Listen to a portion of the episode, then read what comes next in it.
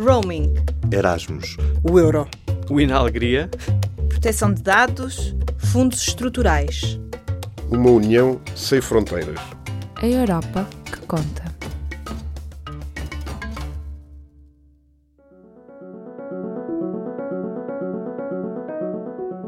Na Europa, as mulheres recebem, em média, uma pensão de reforma inferior em cerca de 40% à dos homens. Em Portugal, esta disparidade é superior a 30%, um valor ainda maior do que a diferença que existe no mercado laboral, de cerca de 17%. Por que é que isto acontece? No programa Europa que Conta desta semana, a jornalista Joana Filipe coloca a pergunta à Presidente da Comissão para a Igualdade no Trabalho e no Emprego. Joana Rabassa Gíria, que lidera a CIT há quatro anos, explica o que tem sido feito para diminuir as diferenças entre homens e mulheres no que toca aos rendimentos ao longo da vida. As menores pensões são um reflexo daquilo que acontece no mercado de trabalho. Ou seja, se de facto as mulheres acabam por ganhar menos do que os homens, naturalmente, quando chegam à idade de reforma, eh, por velhice, a pensão é também proporcionalmente menor. Portanto, acaba por ser um reflexo daquilo que se passa no mercado de trabalho. E tem muitas vezes a ver com a segregação profissional das mulheres, quer horizontal, quer vertical. Nós sabemos que as mulheres não acedem com a mesma facilidade a cargos de chefia eh, do que os homens.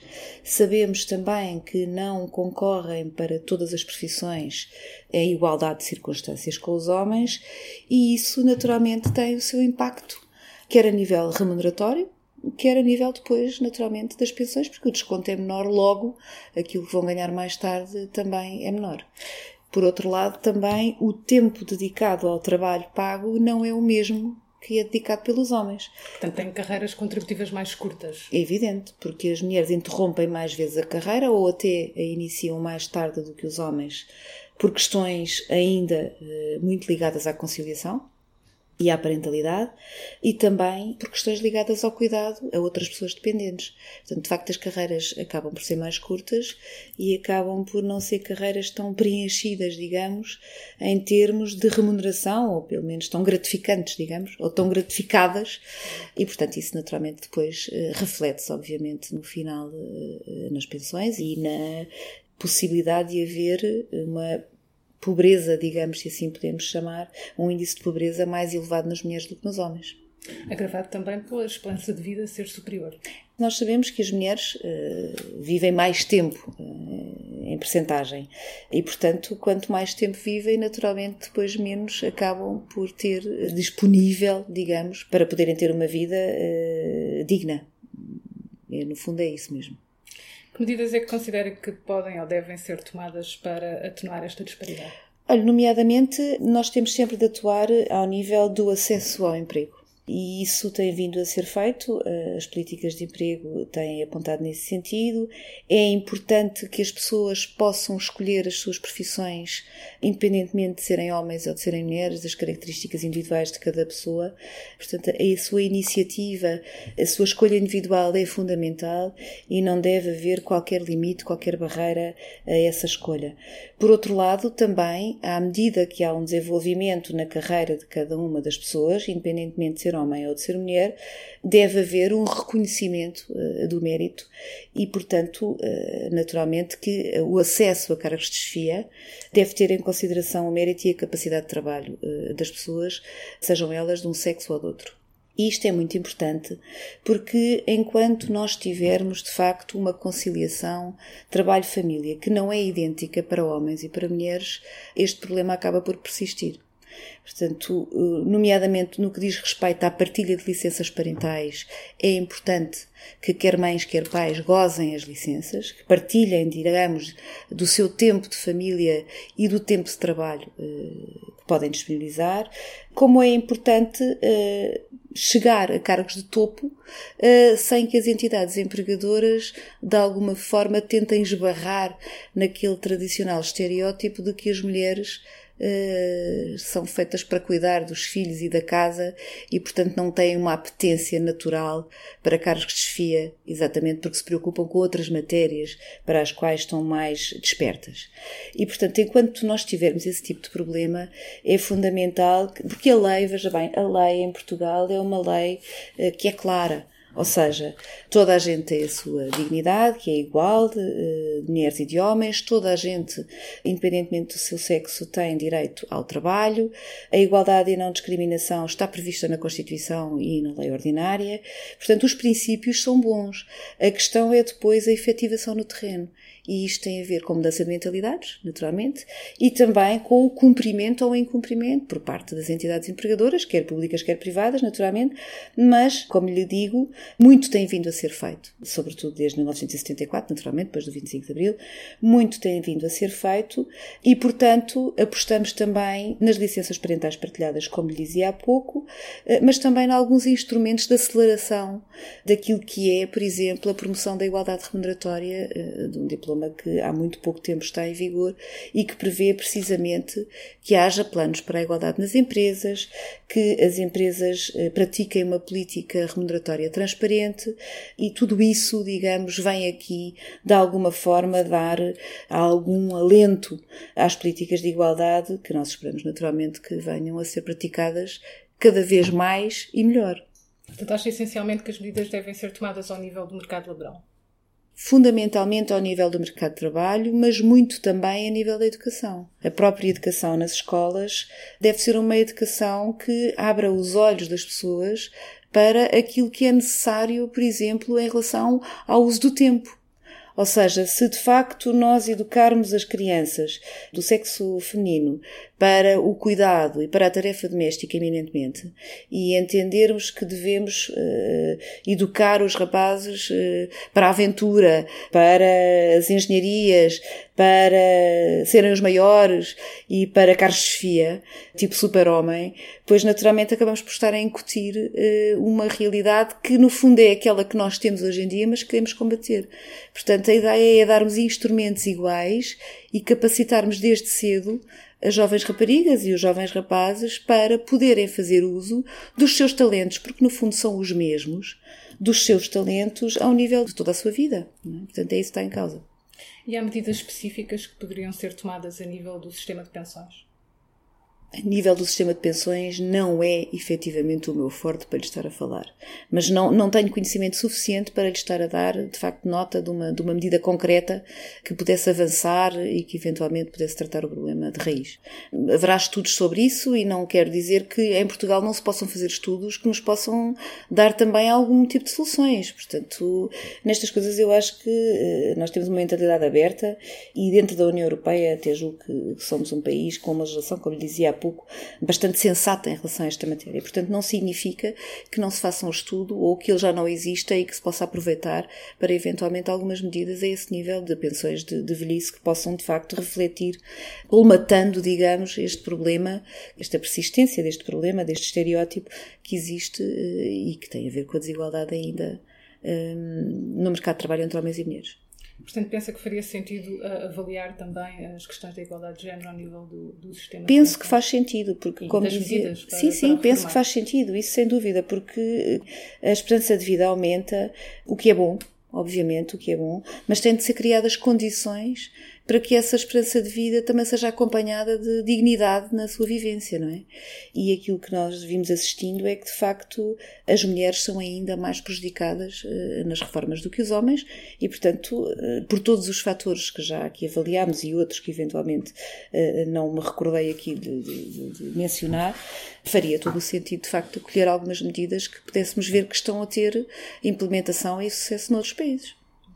Em relação à, à, à Europa, Acha que uh, haveria mais coisas que poderiam ser feitas a nível da, da União Europeia? A União Europeia poderia ter, nomeadamente, a meu ver, enfim, eh, tenho pena que eh, acabou de ser aprovada agora uma diretiva sobre conciliação da vida profissional com a vida familiar e julgo que poderia ter ido um bocadinho mais além. É claro que os países da União Europeia não têm uma legislação uniforme e, portanto, aquilo que é muito bom para um país que tem pouco eh, pode ser quase irrelevante para um país que já tem em vigor eh, determinados direitos e deveres que, de alguma forma, corporizam aquilo que é o princípio da igualdade. Em Portugal, as licenças, por exemplo, têm uma duração eh, que é, é uma duração, enfim, das maiores dentro da União Europeia, enquanto que há países em que essas licenças, por simplesmente até praticamente não existem. Logo, os mínimos que a nova diretiva vem estabelecer, por exemplo, Imagina a licença para cuidadores uh, informais, que vai ser de cerca de, salver 5 dias por ano, uh, vai ser um mínimo de 5 dias por ano nesta nova diretiva. Em Portugal, os trabalhadores e as trabalhadoras podem, como sabe, faltar para a assistência durante 15 dias. E, portanto, Portugal não beneficia praticamente nada desta nova diretiva. E eu julgo que, de facto, nós poderíamos ter ido um bocadinho mais além. Portugal, naturalmente, deu o seu contributo, mas pronto, nem em todas as matérias foi exatamente como gostaríamos. Também o eurodeputado João Pimenta Lopes explica como as disparidades estão relacionadas com a desvalorização do trabalho das mulheres. O vice-presidente da Comissão do Parlamento Europeu sobre os Direitos das Mulheres e Igualdade de Gênero, eleito pelo PCP, fala sobre os contributos que deu ao longo dos últimos anos e também sobre as contradições que encontra nos debates que têm lugar em Bruxelas e Estrasburgo muitas vezes nas discussões que aqui se fazem ficamos quase com a sensação que, bom, identificam-se os problemas, mas parece que um dia uh, acordámos e, e, os problemas tinham aparecido ou que nasceram de geração espontânea e sabemos que não é assim. Uh, há causas que levam, portanto, a essas desigualdades, que levam a, à diferença salarial que existe, que é muito significativa, na casa dos 16% na União Europeia entre homens e mulheres. Se falarmos nas, nas pensões, então isso vai para os 40%, ainda é, ainda é mais significativo. O que reflete depois outro tipo de discriminações, nomeadamente no meio, no meio laboral, tanto no contexto do mercado de trabalho e das relações laborais e de como as discriminações afetam particularmente as mulheres e que refletem, por exemplo, também a discriminação das mulheres no contexto da maternidade, por exemplo. Não é? Pronto, e portanto falámos de tudo isso um pouco, a centralidade que nós sempre procuramos colocar da questão do trabalho como um elemento fundamental para superar as, essas desigualdades, até numa perspectiva, desde logo, da emancipação socioeconómica da mulher e, portanto, de dar combate àquilo que são dependências que existem de, de contextos familiares, por exemplo. Mas eh, não esquecendo tanto que essa elevação das condições laborais serve tanto a, a todos, homens e mulheres, eh, por igual. Nós sabemos que as mulheres são particularmente eh, afetadas por fenómenos como a precariedade laboral, como a desregulação dos horários de trabalho, tem uma maior presença em vínculos laborais de tipo trabalho a tempo parcial ou trabalho temporário, que são aquelas também que mais abdicam de, de, de estar no mercado de trabalho para assumirem funções, por exemplo, de cuidados familiares, sejam descendentes ou, ou, ascendentes. E tudo isto tem, não, não, está desligado daquilo que tem sido o ataque a direitos laborais, portanto, a, a, os baixos salários também, a, a degradação, de, a cada vez maior precariedade, a cada vez maior desregulação dos horários, o que contraria, por exemplo, teses eh, que estão a ser alimentadas de, e que são necessárias naturalmente, não é o conceito em si é depois se partimos de facto do conceito para a prática, não é? como a questão da conciliação entre a vida profissional e a vida pessoal, quando na prática depois as próprias políticas, que muitas vezes são promovidas pela própria União Europeia, sei lá, o ataque à contratação coletiva, as políticas de baixos salários que nós não esquecemos, por exemplo, que em 2016 as críticas que foram feitas a Portugal pelo aumento do salário mínimo, ou recentemente um acordo num Tribunal Europeu facilitando ou legitimando o despedimento de trabalhadoras grávidas em contexto de despedimentos uh, coletivos, uh, a crítica da Comissão Europeia, por exemplo, uh, à dificuldade que é despedir trabalhadores com contratos sem termo em, em Portugal, e portanto, no lugar de estarmos a caminhar e de haver orientações expressas da União Europeia para a valorização de salários, a garantia, por exemplo, do salário igual para trabalho igual como uma forma de superar desigualdades, a defesa da contratação coletiva também como um elemento de, de combate às desigualdades uh, entre homens e mulheres, uh, a proteção da maternidade, por exemplo, com licenças pagas a 100%, que é uma proposta que temos feito aqui no Parlamento e que tem sido sucessivamente chumbadas, ou o alargamento das licenças também. Para João Pimenta Lopes, o resultado destas contradições é que as mulheres continuam desprotegidas e com elas toda a sociedade. A nova diretiva sobre a conciliação entre a vida profissional e familiar, por exemplo, soube a pouco para Portugal e deixa de fora algumas soluções que o vice-presidente da Comissão para a Igualdade de Gênero do Parlamento Europeu defende como essenciais para garantir às mulheres uma vida digna. Aliás, há um outro aspecto que nós temos procurado traduzir, que é a violência da pobreza. É? Nós não nos podemos esquecer que a União Europeia tem quase um quarto da sua população em risco de pobreza ou de exclusão social desse quarto da população, a maioria são mulheres, ou seja, tem uma expressão maior. E nós sabemos que a pobreza uh, na mulher tem um impacto mais significativo, uh, nomeadamente, por exemplo, uh, nas famílias monoparentais. A pobreza reflete-se sobretudo nas famílias monoparentais encabeçadas por uma mulher, onde os níveis de pobreza são mais, mais elevados, quase próximos dos 40%. O que é gritante. Não é? Isto não está dissociado daquilo que têm sido ataques também, por exemplo, à segurança social, aos apoios sociais, até a ausência de respostas por parte dos Estados em matérias sobre as quais deveriam ter e dar resposta. Estou a pensar, por exemplo, nas creches, nos pré-escolares, que nós sabemos que mesmo quando subsidiados eh, por eh, IPSS, mas que uma boa parte das famílias portuguesas em que os dois eh, membros, se trabalharem, provavelmente receberão na base do salário mínimo nacional, e nós sabemos que hoje a expressão do salário mínimo nacional na massa de contratos de trabalho já alcança quase um quarto da população também trabalhadora.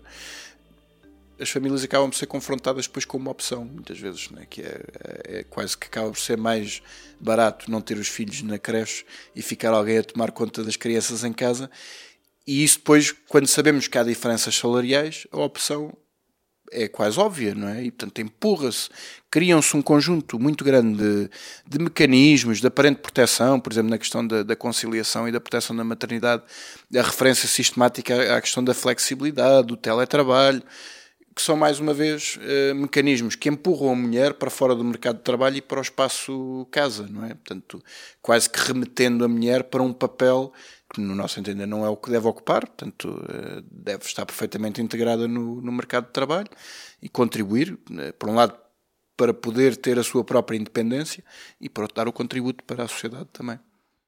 O público conversou com o eurodeputado João Pimenta Lopes em Bruxelas, numa viagem ao convite do Parlamento Europeu. Ouça a entrevista completa no episódio desta semana do podcast do Gênero em público.pt podcasts pode ouvir sobre política, desporto, questões de género ou humor, porque o público fica no ouvido.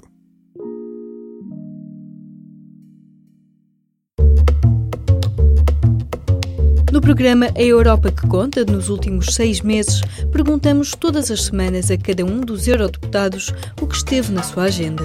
Cláudia Monteiro Aguiar, eurodeputada eleita pelo PSD, era a última dos 21 portugueses na nossa lista, mas nesta última semana de atividade do Parlamento Europeu antes das eleições, a social-democrata não esteve presente na última sessão plenária em Estrasburgo por motivos de saúde. Recordem ainda assim o que fizeram os portugueses ao longo dos últimos meses vezes em público.pt barra Europa que Conta, no separador Eurodeputados. E não se esqueça, as eleições para o Parlamento Europeu acontecem a 26 de maio em Portugal. Se residir noutro país, pode ter que votar entre os dias 23 e 26. Até lá, na nossa página especial, continue a acompanhar as últimas notícias sobre o que se passa no Parlamento Europeu e viajar connosco por esta Europa que conta. Nós contamos consigo.